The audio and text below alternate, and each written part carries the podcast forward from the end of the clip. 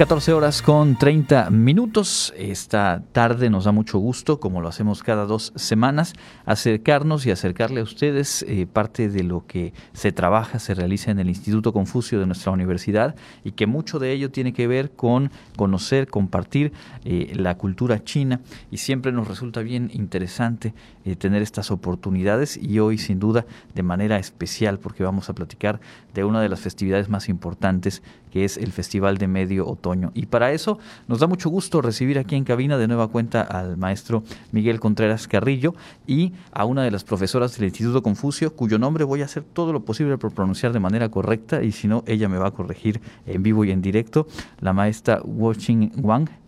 Sí, aceptable. Muchas gracias. Y me dijo también me pueden llamar Susana, así que quizá en, en, el resto de la charla nos refiramos así. Miguel, bienvenido también, gracias. Muchísimas gracias Andrés por la invitación. Encantados de estar nuevamente en tu programa. Bueno, pues eh, lo hemos hecho en otros momentos, eh, conocer cuáles son algunas de las festividades y lo que rodea el origen de esas fiestas, la manera en la que se celebra y para ello, pues qué mejor que contar con Susana para que nos comparta cuál es el origen de esta celebración. Estoy seguro que hay una leyenda a partir de la cual pues viene todo el tema. Y la leyenda de esta festiva sobre un, una mujer y su hombre Sí, esta historia es más, más famoso en nuestra histórica. Eh, es que una mujer muy bonita, y, pero dividir con su hombre uh, por diferentes razones.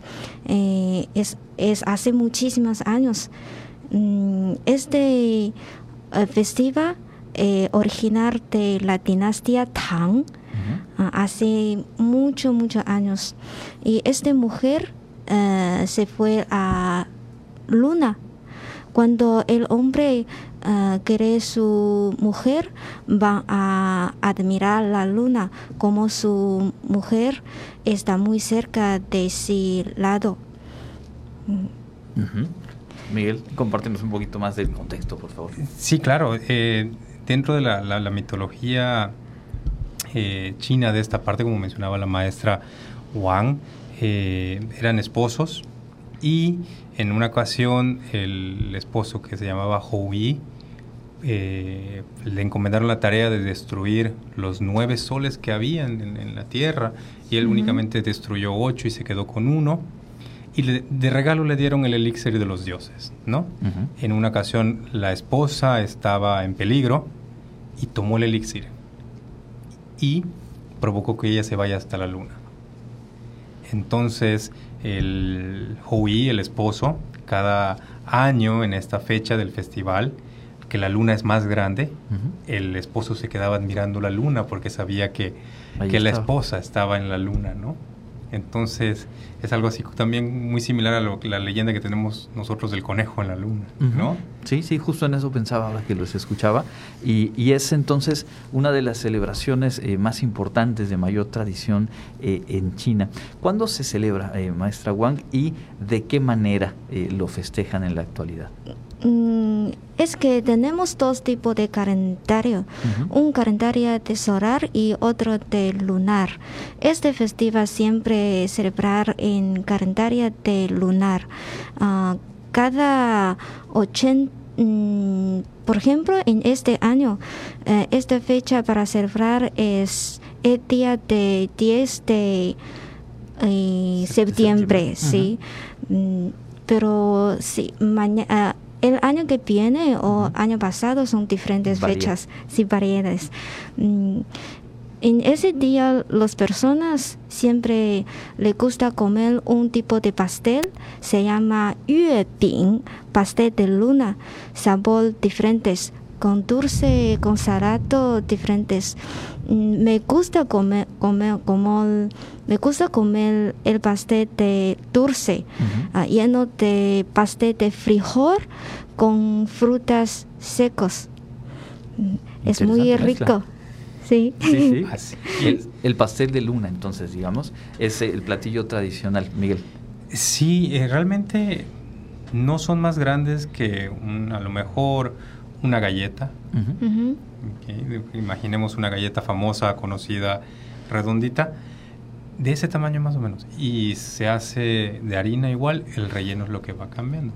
En lo personal, yo no soy muy partidario del, de la pasta de frijol con frutos secos, pero eh, se hace también con eh, solamente los frutos secos, un poquito de frutas, también existen los salados que son de carne de, res y también los de huevo de pato que son muy comunes los de huevo sí huevo de pato es muy salado más salado aún. Sí. Y entonces la maestra Wang dice a mí el dulce Ese es el favorito. ¿Y de qué manera se, se celebra? Eh, sabemos que casi siempre hay asuntos de rituales, a veces se traslada a la población como en alguna otra festividad. ¿Qué es lo que se vive en, el marco de este festival de medio otoño? Mm. Es una fecha importante también, eh, son vacaciones, por, así decirlo, y sí hay la costumbre, al igual que en el Año Nuevo, de que la gente de ciudades se traslada a los pueblos natales. Y está la celebración en familia. Durante el, festival se encienden faroles de color blanco, se prepara la comida, que es tradición preparar los yuebin, y al final de cuentas simboliza la unidad de la familia, porque toda la parte redonda significa que todos están unidos, ¿no? Eso es parte de, la, de la cultura que, por ejemplo, las mesas en las casas son redondas porque todos estamos unidos, nadie está más lejos de otra persona, ¿no? Sí, exacto. Muy bien. De profesor a profesor, aprobado. Aprobado. bueno, aprovechando eh, la presencia de la maestra Juan, preguntarle, eh, ¿hace cuánto tiempo que, colabora aquí en, Yucatán con el Instituto Confucio de la UADI? ¿Cómo ha sido esta experiencia de eh, pues impartir clase, compartir esta riqueza cultural en un espacio como, como el Instituto Confucio? Ah, hace tres años yo fui a Mérida he enseñado a China en Mérida. Mm, antes yo enseño chino en Cuba, Habana, Universidad de Habana. Me gusta este trabajo porque mis estudiantes muy amables y especialmente les gusta mucho la cultura china. Mm, yo me encanto mucho y sobre todo desde eh, yo era pequeña, yo que, quiere, quiero mm, salir de país a ver otras culturas. Sí, es, es muy importante. Y yo creo que el idioma es un buen medio para comunicarse. Entonces, desde eh, yo graduarse, yo iniciar este trabajo. ¿Y qué tan fácil o qué tan difícil resulta para, para usted eh, el, lenguaje español? Lo maneja muy bien, pero no sé qué tan sencillo, porque aquí en México, y usted lo sabrá, tenemos esta idea de que estudiar chino es un reto considerable. Eh, para mí, yo creo que mm, aprender un idioma nueva es, mm, es, es mm, interesante, pero un poco difícil.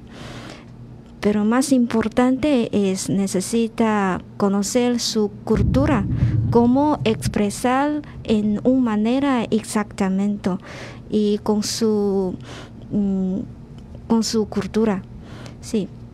Para mí yo creo que mi español falta mucho practicar desde eh, por pandemia.